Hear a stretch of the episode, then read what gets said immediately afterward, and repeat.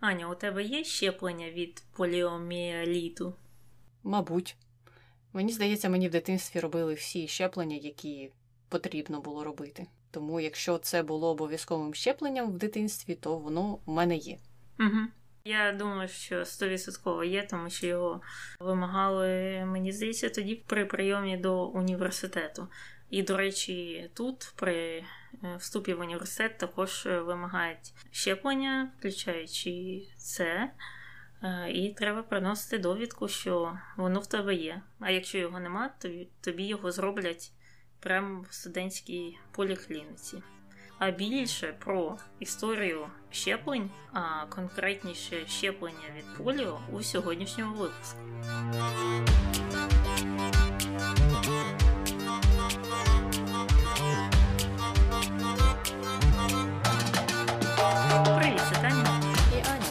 Ефірі подкаст «Не без гріха. Дискусії про відомих людей, їх досягнення та сумнівні вчинки. Сьогодні говоримо про Джонаса Солка. А якщо ви не знаєте, хто це, то зараз ми вам розповімо. А починаємо, як завжди, з того, що люди питають про нього в інтернеті. Люди питають, як Джонас Солк розробив вакцину проти поліомієліту. Ну, наскільки я знаю, його дослідження були іншими від досліджень його колег тим, що він хотів розробити вакцину з мертвим вірусом, але з таким, у якого були активні антигени, щоб імунна система людини виробляла імунітет до саме цього вірусу, до його антигенів. Таким чином він і працював. Він вбивав сам вірус, але залишав активними антигени, і потім на цьому базувалася його вакцина. Я не знаю деталей, що там відбувалося в його лабораторіях, але це так загально. Тоді скажи, чи заробив Джонас Солк гроші на вакцині проти поліо? Ну, як сказати, я скажу, що він міг заробити набагато більше, угу. але заробив менше.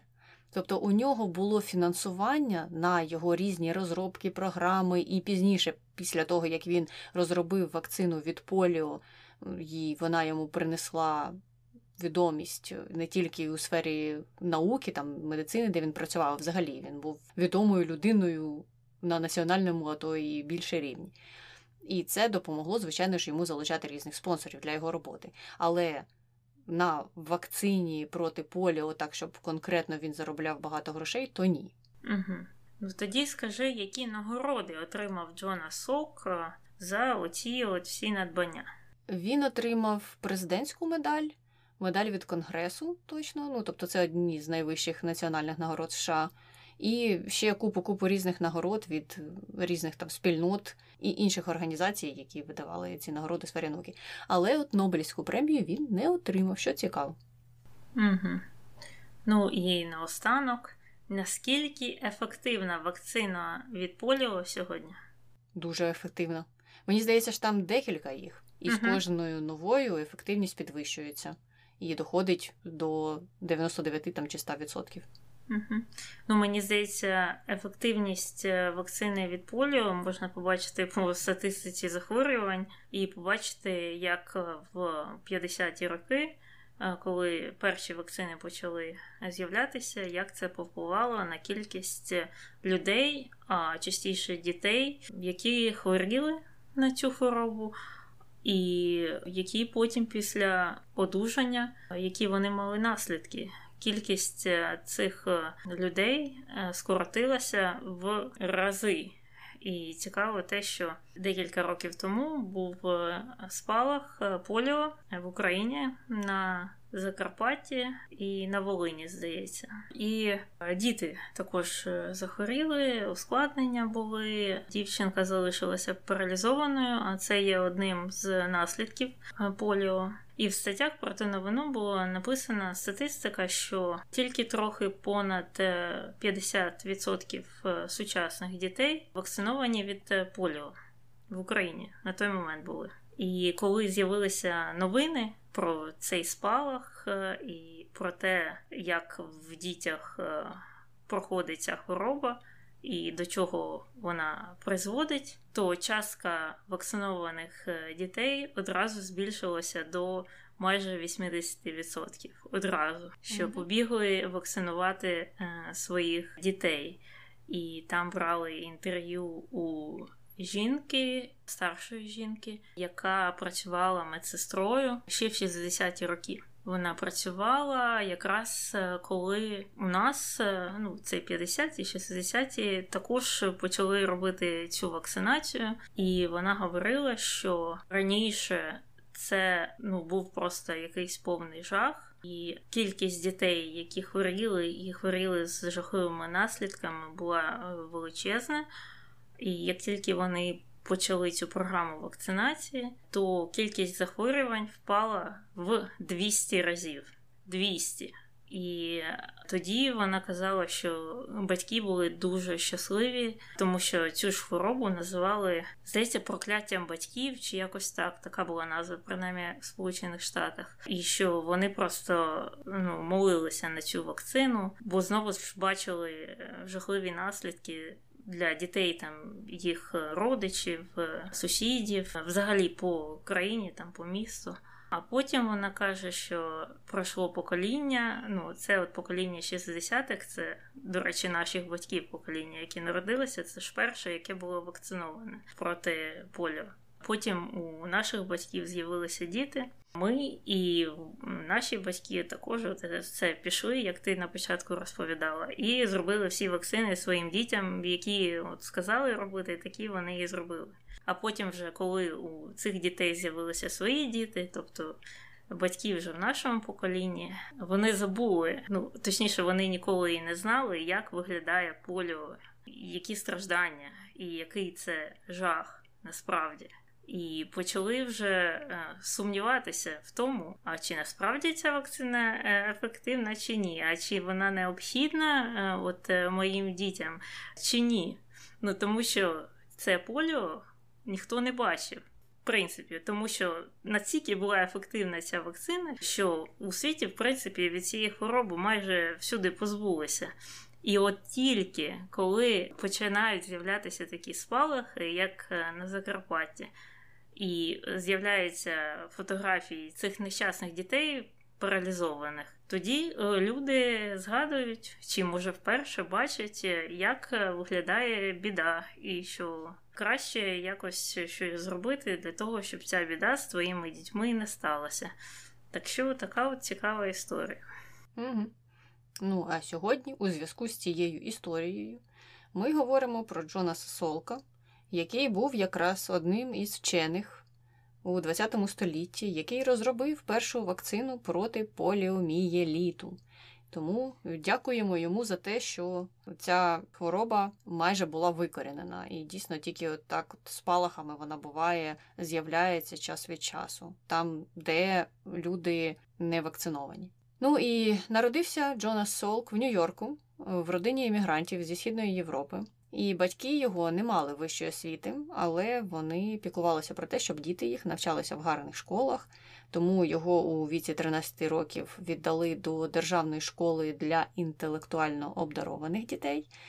Приватну школу батьки собі не могли дозволити. А ця державна школа була якраз однією з найкращих, яку вони могли дозволити. Ну або взагалі за неї не треба було платити. Однак програма там була складна. Учням необхідно було за три роки пройти чотирихрічну програму навчальну, і зрозуміло, що доводилося багато читати, вчитися. І більшість школярів насправді кидали навчання, або вони отримували незадовільні оцінки і ну, не могли продовжувати через це. А Солк, за словами однокласників, був перфекціоністом, він постійно читав. Готувався до уроків, тому отримував кращі оцінки, і це все йому дозволило після випуску зі школи вступити до міського коледжу Нью-Йорку, який на той час вважався досить престижним освітнім закладом. І вже там він отримав ступінь бакалавра наук з хімії.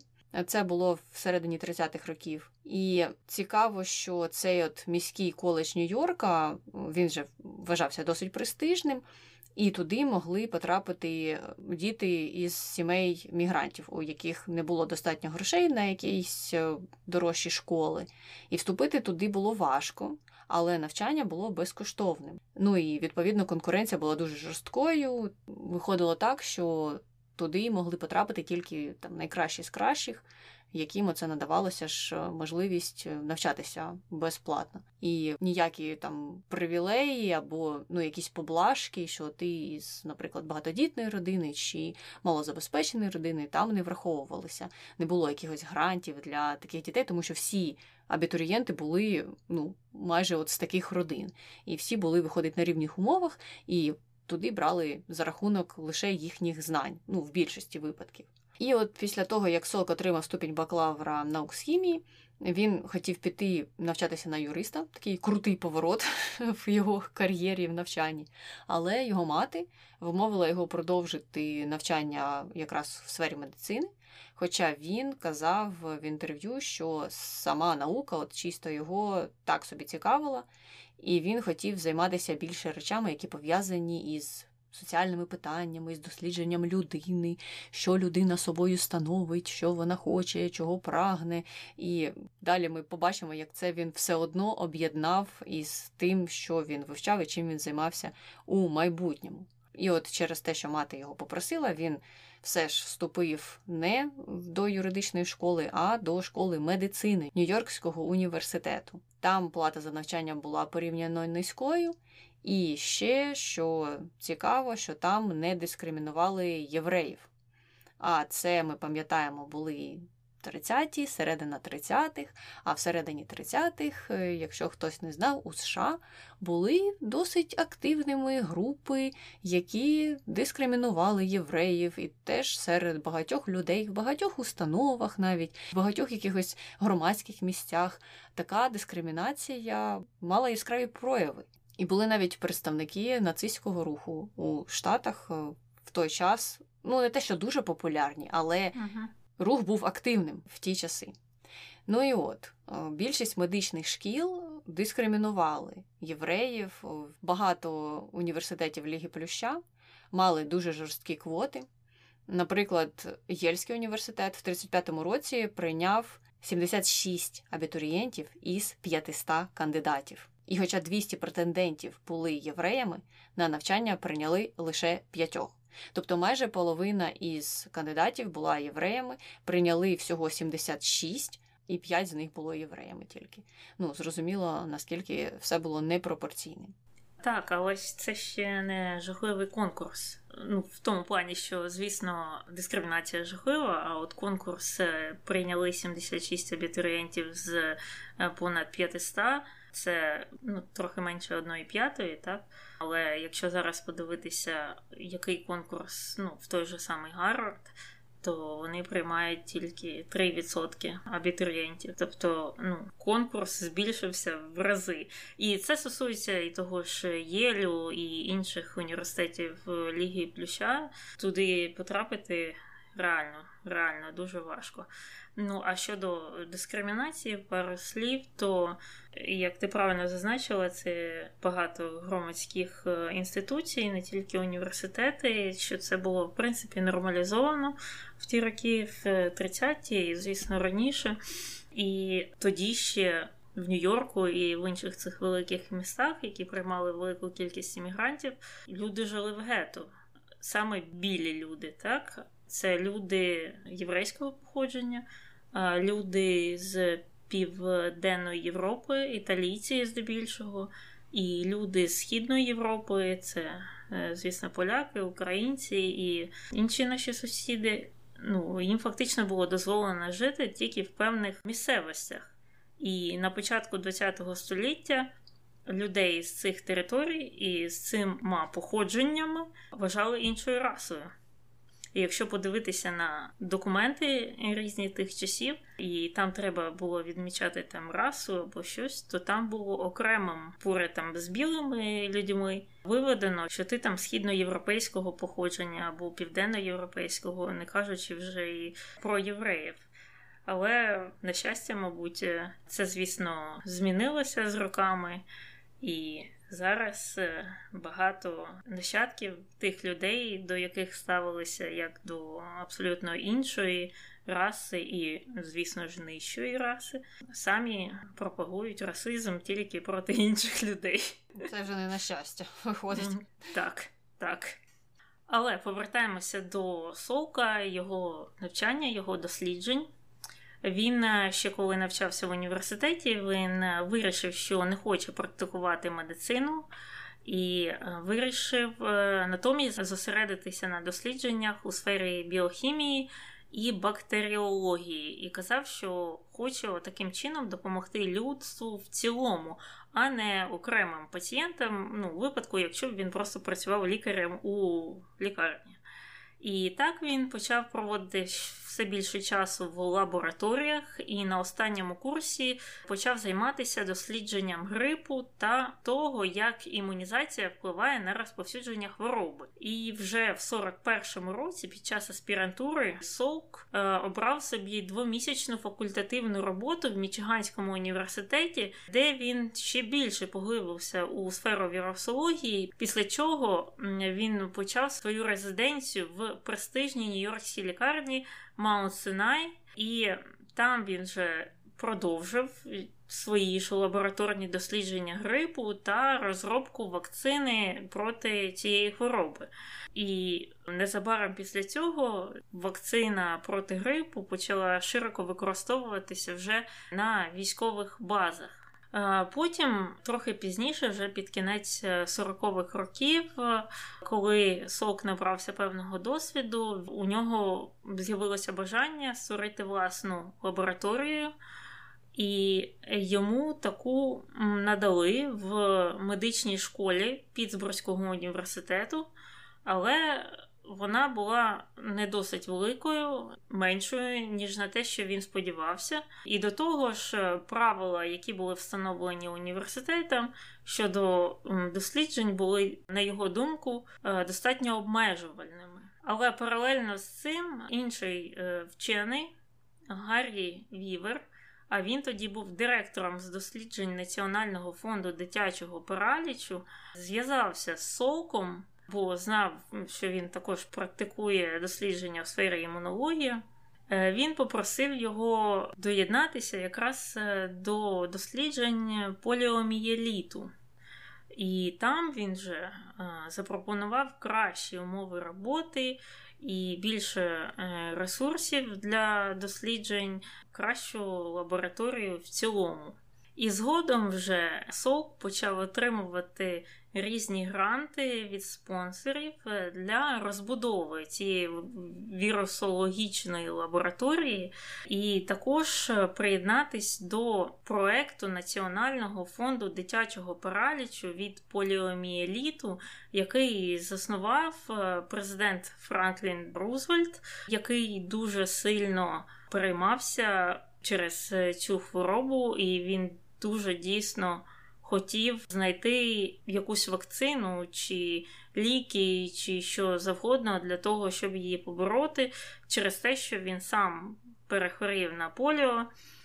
Це відома історія, що він перехворів, і у нього після цього були ускладнення у вигляді параліча, і він майже не ходив. Е, він пересувався на колісному кріслі, але це приховували від журналістів. Він так міг е, трохи пройтись під руки, частіше за все. І йому треба було ну, на ноги одягати якісь е, спеціальні штуки, які допомагали йому триматися на ногах. Ну, Для того, щоб там вийти от на балкон, скажімо, Білого Дому і там промову сказати або щось там вигукнути, якщо там була якась подія урочиста. То це був цілий процес, щоб йому це дійти, стати, поговорити. А так, це все було на колісному кріслі, і він цього дуже сильно цурався насправді. Ну так, дійсно відома історія, тому він, як ти сказала, дуже сильно переймався тим, щоб знайти вирішення проблеми з цією хворобою для майбутніх поколінь. Ну і загалом, тоді ж, так само, як і зараз, як ми говорили на початку, коли відбувалися спалахи поліеміеліту, то це все дуже сильно впливало на людей через саме ускладнення, які викликані цією хворобою. Ну і оцей страх перед поліоміелітом тоді призвів до значного збільшення фінансування, ну, тому що ніхто не був застрахований від того, щоб не захворіти. І це фінансування досягло 67 мільйонів доларів у середині 50-х років. Е, ну і, звичайно ж, це дуже сильно допомогло вченим, які працювали над розробкою вакцини. А їх було багато. Там хтось пробував одні методи, хтось із е, живими вірусами працював, хтось із мертвими, хтось із такими напівживими чи мертвими. Ну і Солк саме у своїй роботі вирішив використати безпечніший убитий так званий вірус замість ослаблених форм вірусу поліо, які використовували якраз його колеги. Ну і спочатку він це все тестував на лабораторних тваринах. А потім почав переходити на людей. І першими людьми, на яких тестувалася ця вакцина, були дорослі діти з будинку для людей з інвалідністю Уотсона, яким ввели цю вакцину. А потім вона була введена також дітям у державній школі полк для людей із психічними проблемами. Можна сказати, що тут деяка є контроверсійність щодо того, які групи людей були першими, на яких тестувалася ця вакцина. З іншого боку, зі своєї сторони, там ці вчені це пояснювало також тим, що певні з цих груп були вразливими до різних хвороб, тому так відбувалося. Але зрозуміло, що є декілька поглядів на цю ситуацію. Однак, плюс солка в тому, що також серед перших людей, яким він зробив щеплення, була його родина, включаючи його, його дружину і його дітей. Тобто він і на собі це все тестував. Хоча ну, для когось знову ж таки це може бути контроверсією. Все це тестування, це первинне, зрозуміло, що сповнене різних знаків запитання, і комусь щось може з цього не сподобатися. Але вже у 54-му році вакцина була випробувана приблизно на мільйоні дітей, і ці всі діти були відомими як піонери проти поліоміеліту. А у 55-му році її вже було оголошено безпечною. Ну і на сьогодні вона входить до списку основних лікарських засобів Всесвітньої організації охорони здоров'я. І завдяки цій вакцині, як ми вже говорили на початку, поліомієліт майже був викоренений, і зараз залишаються тільки такі регіональні якісь е, спалахи час від часу, які виникають. Ну і зрозуміло, що цей проект вакцинування став дуже масштабним, особливо це все було пов'язане через великий страх перед поліо. Е, до роботи залучилося мільйони волонтерів, серед яких були оці діти, на яких тестували вакцину. Потім були волонтери, які допомагали це все розповсюджувати. І фонд дитячого паралічу та національна організація навіть е, влізла в борги, щоб профінансувати останні дослідження, які були необхідні для розробки цієї вакцини, над якою Сол працював. А працював він над нею безперервно майже протягом двох років. І зрозуміло було, що це треба було вже дофінансовувати, що він вже на фінішній прямій, і організація, яка займалася основним фінансуванням, навіть влізла в борги. Однак. Сам Солк відомий не тільки тим, що він е, вакцину цю створив і допоміг популяризувати, але й тим, що він же ж, пам'ятаємо, був гуманістом, він хотів допомагати всім людям, а не тільки там комусь одному. І одним із найважливіших його гуманітарних жестів було рішення не патентувати вакцину проти поліо тому що в нього не було мети шукати якісь там особисті фінансові вигоди від того, що він. Міг би це запатентувати і потім продавати свої патенти різним фармацевтичним компаніям. Він насамперед вважав, що вакцина несе суспільне благо, вона має бути широко доступною, щоб принести користь всьому людству. І таким чином фармацевти змогли виробляти вакцину без необхідності платити солку оці патентні якісь виплати, що зробило в кінці кінців вакцину більш доступною. Її ціна була нижчою, ніж якби вони це робили. І якщо порівняти, наприклад, університет Пенсильванії отримав фінансову вигоду від вакцин проти COVID-19 в розмірі близько 1 мільярда доларів в період з 21 по 22 роки. Це протягом одного року. І це було взагалі не за там розробку самої вакцини чи ще чомусь. Це були патенти на процес, який вони розробили 15 років тому, який допоміг потім розробити вакцину від ковіду. Ну, зрозуміло, що процес був важливим, і я не применшую всі їхні досягнення, але ця інформація чисто для порівняння, щоб зрозуміти, скільки грошей міг наварити сам Солк на своїй вакцині, що він не зробив. Ну і відповідно це все швидше розповсюджувалося, більше фармацевтів могли з цим працювати. Там були. Певні контроверсії з цим пов'язані, можливо, ми це згадаємо в розділі контроверсій. Однак Загалом зараз ми бачимо, до чого ми прийшли. До того, що поліомієліт не є хворобою, яка ну, так жахає все людство, як це було у 30-х, 40-х і на початку 50-х років. Так, і крім того, що він е, розробив вакцину, що він її не запан патентував, він також проводив активне інформування людей, як і в США, так і в інших країнах, про важливість вакцинації та профілактики захворювань. Він вважав, що поінформоване та науково обізнане суспільство має великий вплив на вирішення проблем охорони здоров'я. І саме тому він займався розповсюдженням наукових матеріалів читав лекції та заснував свій власний інститут для досягнення цієї цілі. І цей інститут е, був е, названий інститутом біологічних досліджень Сока і відкритий у 1963 році в Сан-Дієго. Солк сам вірив в те, що цей заклад допоможе новим і майбутнім вченим у їхній кар'єрі. Казав, що у свій час, коли він починав свою дослідницьку наукову кар'єру. Він би був дуже радий, якби його запросили працювати у такий заклад. І дійсно, в майбутньому дослідники з цього інституту Совка провели багато новаторської роботи в сфері е, біології, а саме біології раку, і це включало дослідження молекулярної основи раку, ролі стовбурових клітин у розвитку раку та потенційних терапевтичних цілей для його лікування. І також вони займалися детальним дослідженням генів та передачі інформації від клітини до клітини. І до того ж, вчені Совка зробили значний внесок у розуміння структури та функції мозку та його розладів.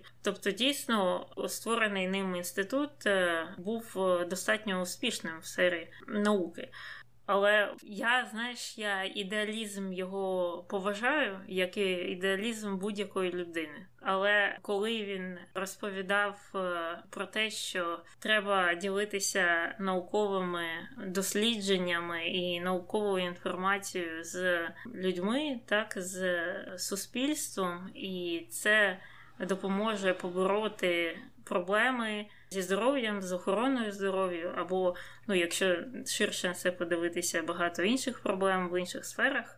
Е, що от якщо б тільки люди знали, то все б стало набагато легше і краще. Ну...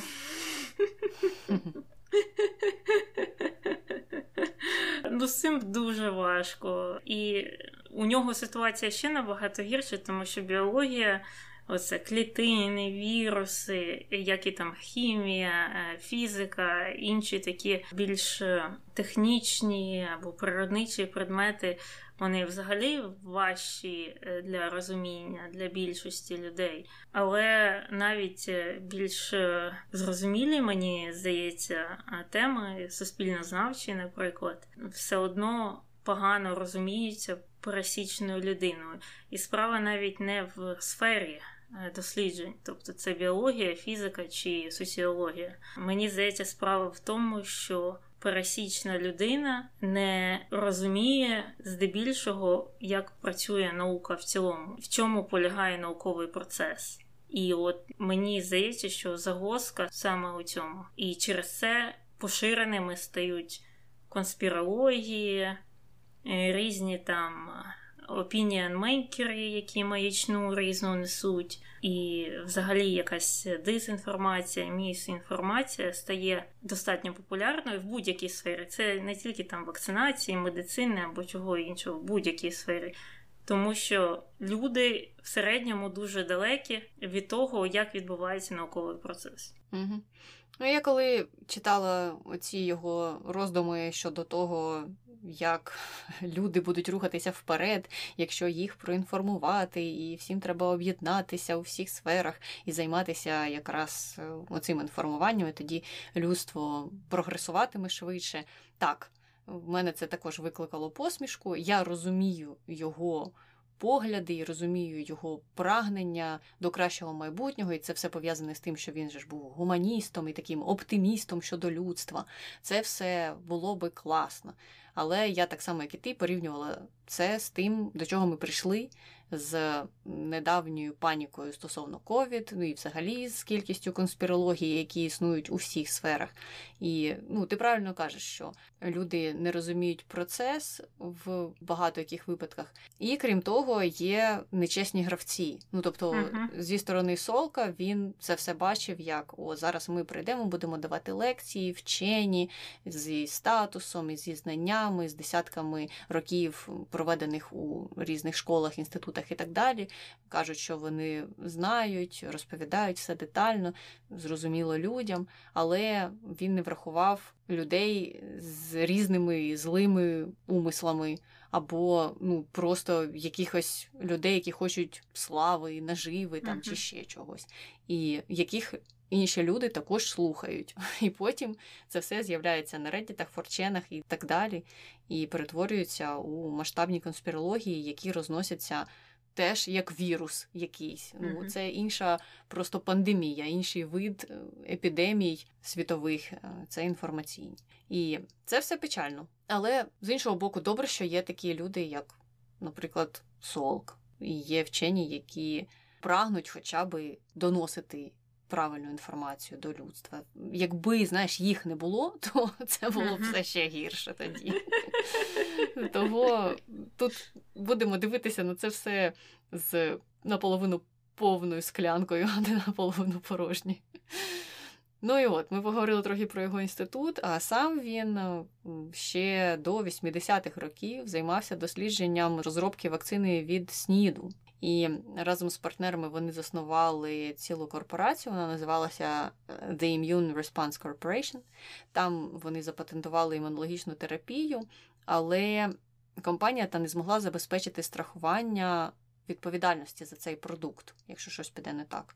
І тому він в кінці кінців був припинений вже в 2000-х роках, вже після смерті самого Солка. Ну і от всі ці досягнення за його життя ще піднесли його до статусу зірки незважаючи на те, що він, до речі, не дуже любив особисту увагу. Він вважав, що це негативно впливає на його безпристрасність як вченого. Але людям було все одно. Вони вважали його зіркою, вони вважали його рятувальником людства.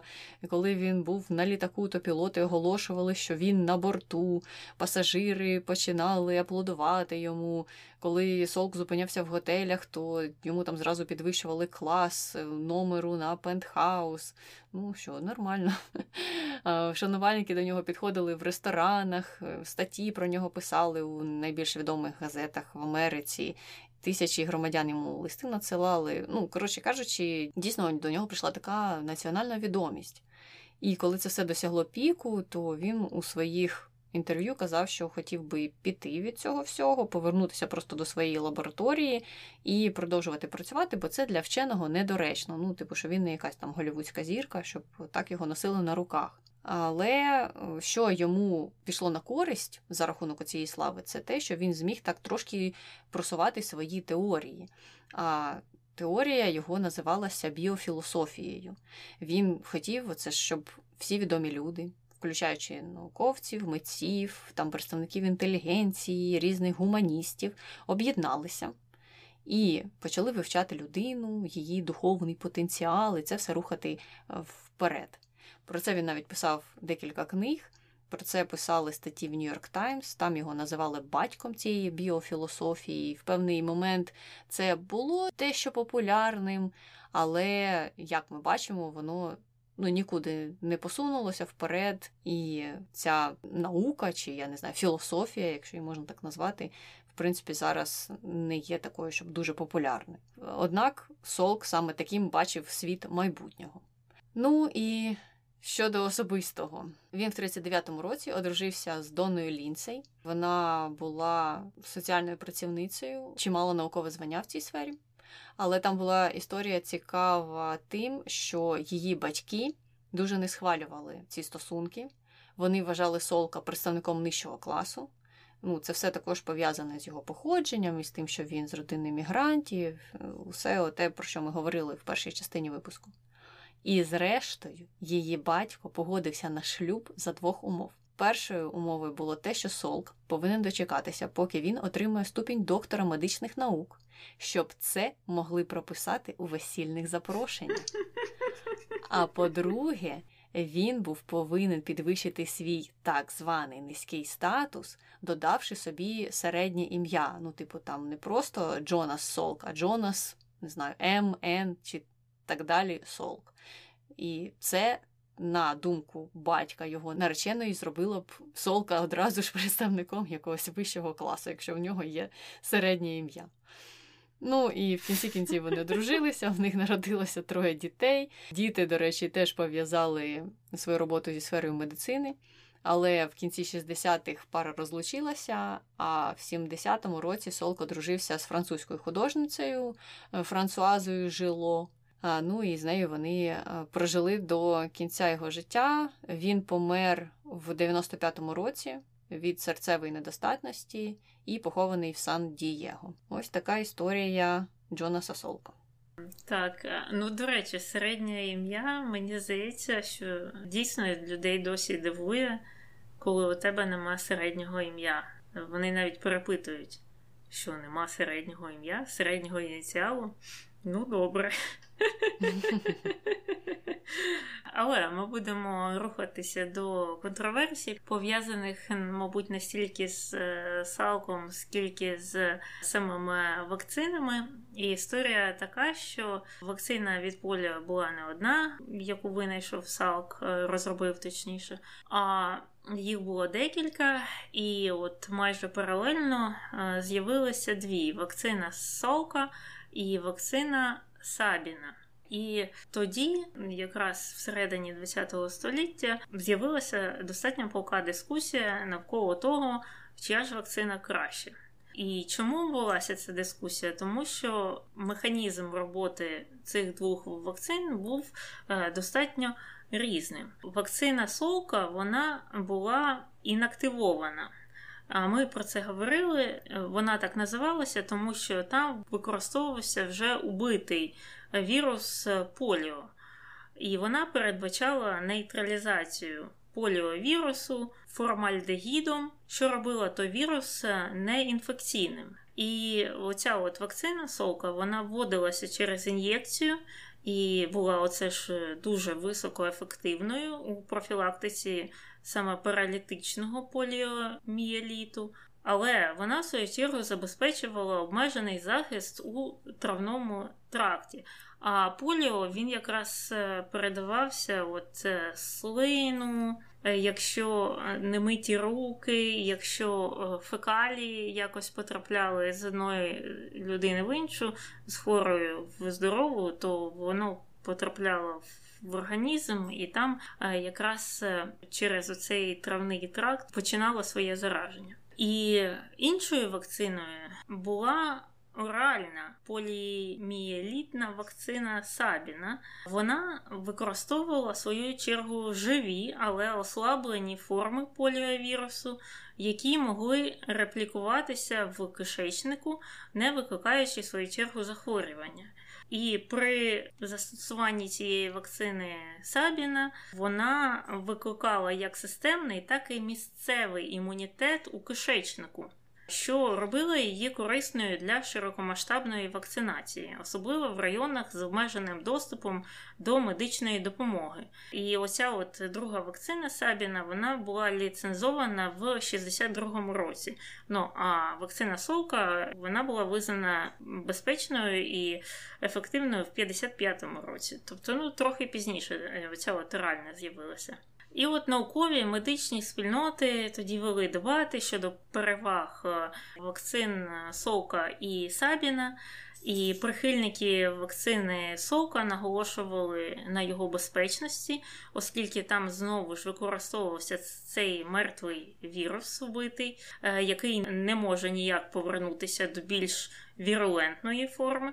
Але на противагу цьому е, прихильники оральної вакцини казали, що вона оце ж здатна створювати цей кишковий імунітет і це робить її більш ефективною у припиненні передачі цього вірусу. А ми знаємо знову, що там фекалії і ці інші речі вони якраз і переносили частіше за все цей вірус. Але все це розсудила Всесвітня організація охорони здоров'я, яка схвалила обидві вакцини і визнала їх взаємодоповнюючі переваги.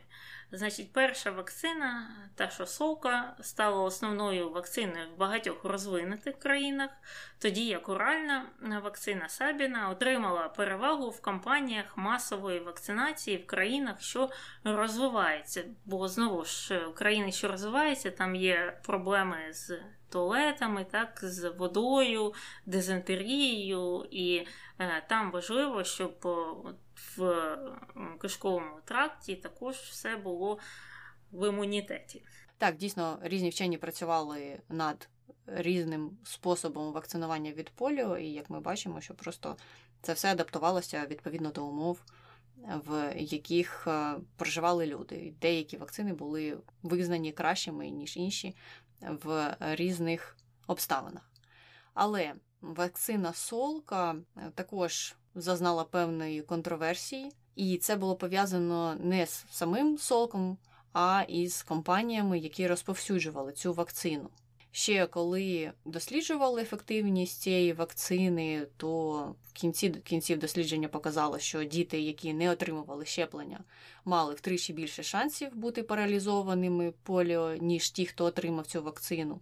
Ну і це все сприяло якраз підвищення цієї паніки, цього страху і пресингу навчених, щоб вакцину швидше, швидше, швидше розробляли, швидше затверджували і швидше передавали фармацевтичним компаніям, які в свою чергу будуть її розповсюджувати. В кінці кінців, коли вакцина була вже затверджена, кілька фармацевтичних компаній, в тому числі компанія, яка називалася Qatar Laboratories, отримала ліцензію для того, щоб е, виготовляти цю вакцину. І цікаво, що навіть на коробках, в які пакували ці вакцини, на фармацевтичних фабриках, чи там де це відбувалося, на фірмах писали вакцина від поліо розповсюдити чим душ. Чим швидше, тим краще. Е, ну і на долю компанії Катер припало 165 тисяч вакцин.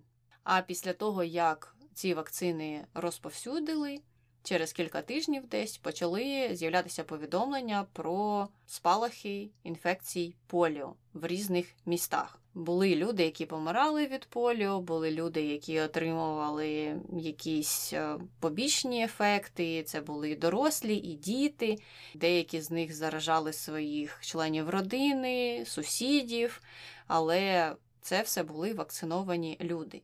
Там не було дуже багато людей, це були, можна сказати, поодинокі випадки, однак. Це все призвело до того, що через декілька місяців вакцину, яка була підготовлена саме цією лабораторією Катер, уряд наказав вилучити. Ну і всього там постраждало декілька десятків дітей і дорослих від е, цієї вакцини. На деякий час щеплення призупинили, але буквально через кілька тижнів їх відновили після того, як уряд перевірив вакцини на безпеку, їх визнали безпечними. Однак серед людей це все викликало паніку, і ну, треба було знову проводити цю інформаційну кампанію про те, що вакцину варто робити, і що це призведе до позитивних наслідків в переважній більшості випадків. Ну навіть не те, що в переважній, в великій, величезній більшості випадків. А щодо цієї компанії е, лабораторії Катер, то проти неї було подано позов е, до суду. Однак в рішенням суду було визнано, що ця фірма не допустила недбалості у створенні вакцини, тому що вони працювали ну, на чесних засадах. Вони робили все можливе, щоб створити новий препарат. Просто виробництво тоді було дуже складним. Це були перші вакцини, які створювалися, і у них не було якогось злого наміру створити вакцини низької якості. Однак вони все ж були відповідальними за ті події, які вони скоїли, і мали відплатити постраждалим особам. От така була історія пов'язана із дистриб'юцією вакцин. Ну і навіть в сучасній нашій історії ми знаємо, що коли розроблялася вакцина від ковіду, то в певний момент були питання деякі до вакцини Джонсон і Джонсон. Це теж не були там якісь мільйони випадків з побічними ефектами, але протягом там деякого періоду часу вакцину трохи призупинили не знаю, там чи допрацювали, чи що вони з нею робили, щоб вона не викликала певних побічок у рідкісних випадках, які вона викликала. Просто тут ще історія така з вакцинами, що навіть якщо ти вакцинуєш мільйони, мільярди людей, а буде декілька десятків людей, які отримали побічку від цієї вакцини, то зрозуміло, що історії з побічними ефектами. Отримають великого розголосу і більшого набагато розголосу, ніж те, що вакцина працює для переважної більшості населення. Все одно вакцина і її ефективність і позитивний вплив тримається ну, більше ніж 90%, наприклад, випадках. Але ми дивимося на оці маленькі відсотки негативні, ну тому що знову ж таки це та інформація, яка дуже швидко поширюється і яка нашу увагу привертає до себе оці всі історії із негативними наслідками, хоча їх насправді мізерна кількість. Ну і в кінці кінців, як ми бачимо, знову ж повертаємося до того, що поліо зараз не є хворобою небезпечною для людства, якою вона була до того.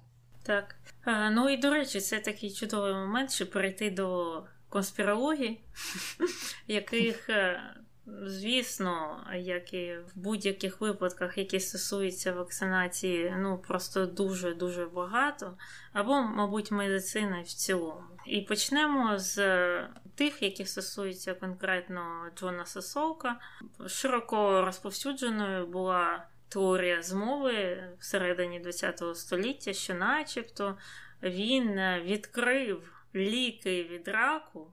Але ці ліки були навмисно придушені фармацевтичними компаніями або іншими впливовими структурами, і що, можливо, це от придушення, оці от навмисні зусилля, спрямовані на те, щоб приховати отаке от революційне медичне відкриття, було здійснено, щоб продовжувати отримувати прибуток від лікування раку.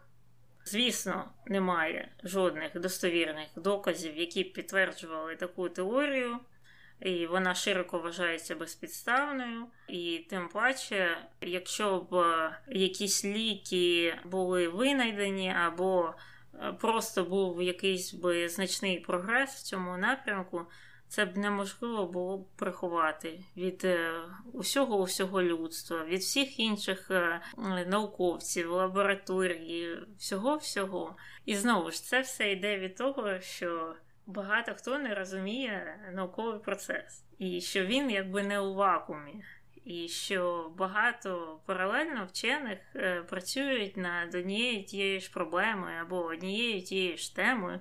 Вони навіть спілкуються про це, їздять на якісь конференції, діляться своїми результатами, методологією. Е, і це рухає також науку вперед, така колаборація.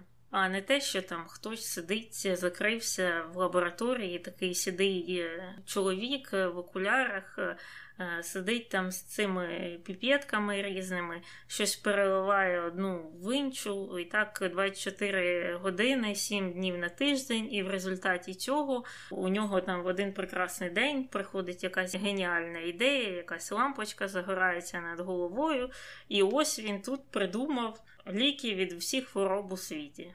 Ну, ну так не буває.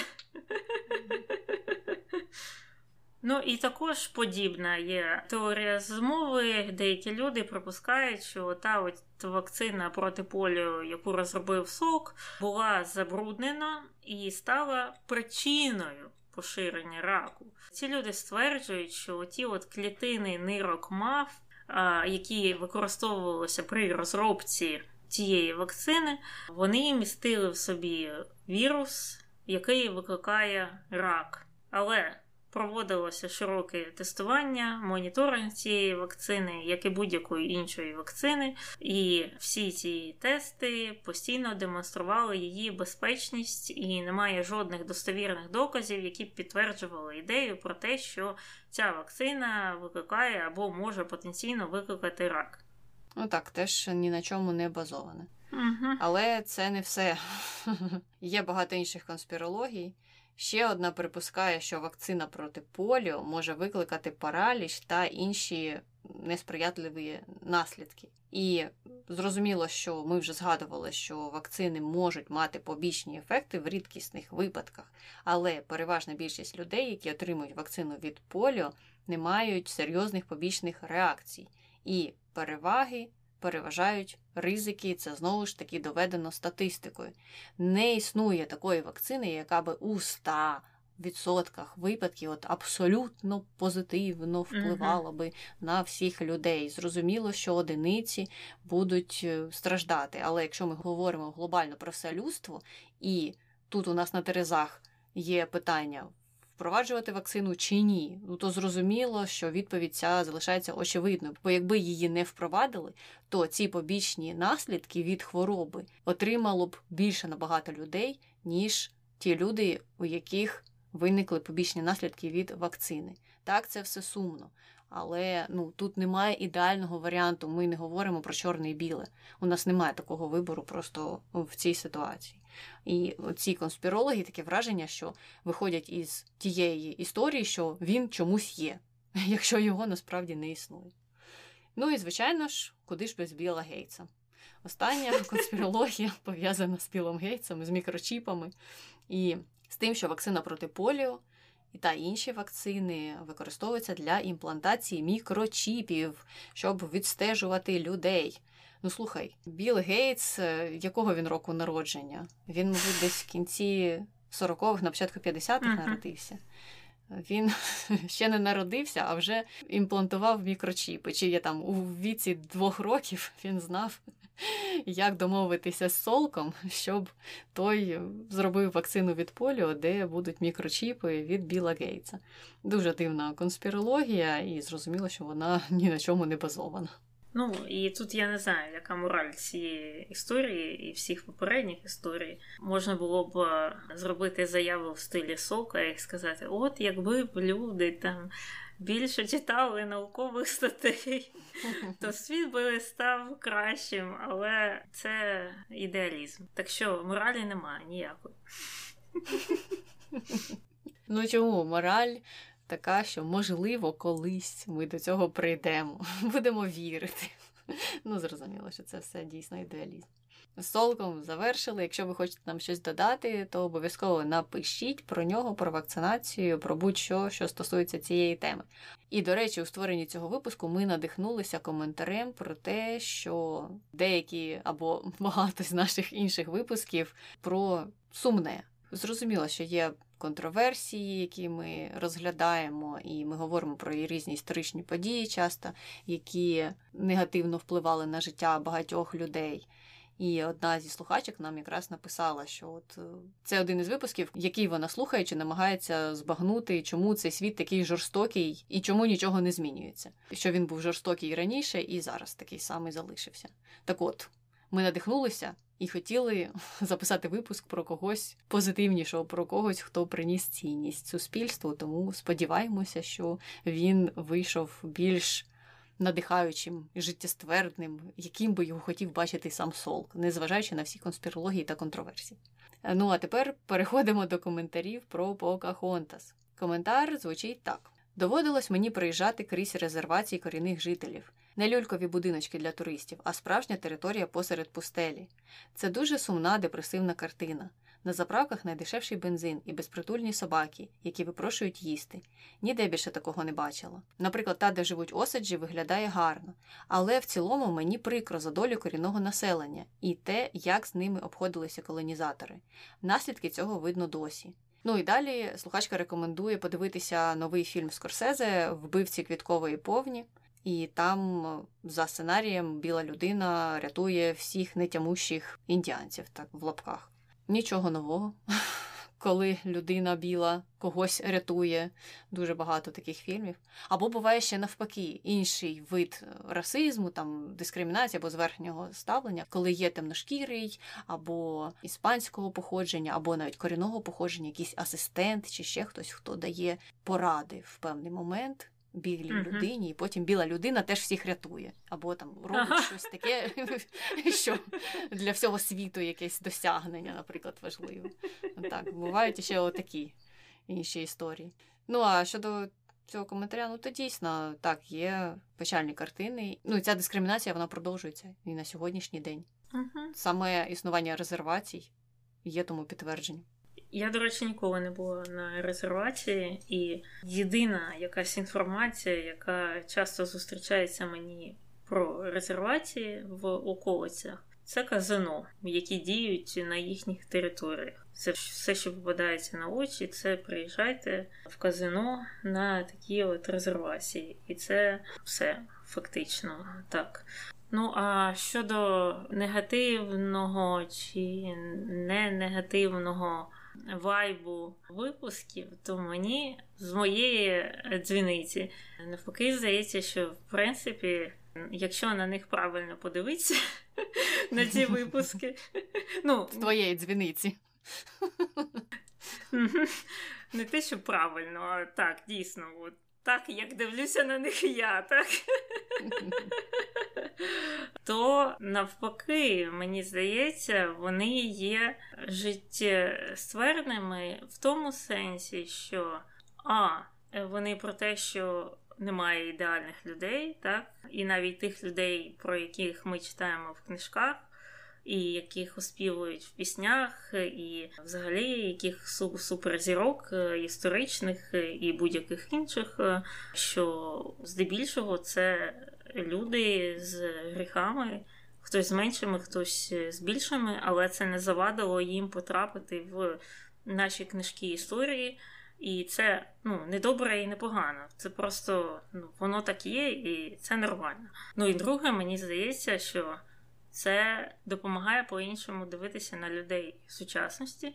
Так, е, бо ну мені здається, що часто буває таке, що якось несправедливо порівнюють е, якихось діячів сучасності з будь-якої сфери з діячами минулого що, мов, от у минулому були такі от, такі от генії ходили, такі от класні, талановиті, політичні діячі були просто найпрекраснішими, мудрими такими. А от зараз от все пішло вниз якось. Все погано, всі якісь неправильні. От такі речі тут говорять, якісь дурні. І навколо одна біда. Хоча, ну, мені здається, це абсолютно несправедливо, бо якщо відкрити шафу будь-кого з них, то там всюди знайдуться скелети. І це нормально. Це нормально, бо у кожного нас також знайдеться якийсь скелетик. І мені здається, що це навпаки про про позитив, про зваженість, про якийсь комплексний підхід, про складність взагалі цього світу. Я бачу в цьому виключно позитив. Ну от, знову ж з моєї дзвіниці. Ну так, це про неідеалістичне бачення. Нормальне, таке тверезе бачення світу. І про нестворення кумирів, і знову ж таки, дійсно про те, що якщо оглядатися, то Зараз ми бачимо таку пелену, якусь романтизму, uh-huh. яка накладена на багатьох людей. Ой, давайте почитаємо, що там казав Генрі Форд. А він отаке розумне сказав. Десять цитат Генрі Форда. А потім дивишся, ага, Генрі Форд був ого-го, яким іще цікавим персонажем, якщо хочете, переслухайте наш випуск про Генрі Форда. І це трошки його заземляє ставить uh-huh. на рівень, або навіть дуже такий нижче, ніж всі інші люди сучасності, ну або більшість людей сучасності. І ти вже спокійніше ставишся до таких осіб. Добре, переходимо до хрінометру. Що ти, Таня, хочеш сказати про Покахонта зі своєї дзвіниці? Нічого поганого. Незважаючи на те, що я не дуже любила той мультфільм, Ну, як виявилося, раз я його не передивлялася. І взагалі те, що я не можу себе назвати там людиною, яка дуже сильно цікавиться темою корінних американців, або тим паче людиною, яка дуже багато про це знає, абсолютно навпаки. Мені здається, там якраз є дуже великі прогалини в цій сфері у мене. Е, так що поговорити про Покахонтас, це мені здається було прекрасно, хоча б для того, щоб освіжити свої і так обмежені знання про цю сферу. А її, звісно, я поставлю один колоністам 10. О, ну це точно. Якщо тут комусь іншому ставити поганий бал, то це колоністам. Е, так, я походжуюся про Покахонтас, мало чого поганого або взагалі нічого поганого не скажемо. Один це наш мінімальний бал, тому так.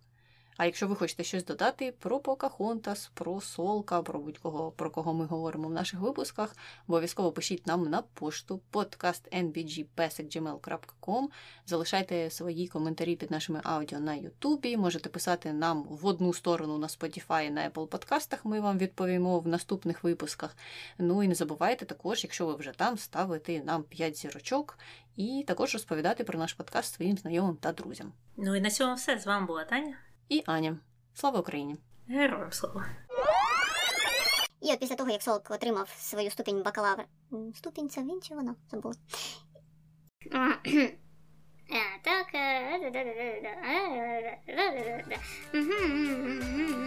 Так, реально буває.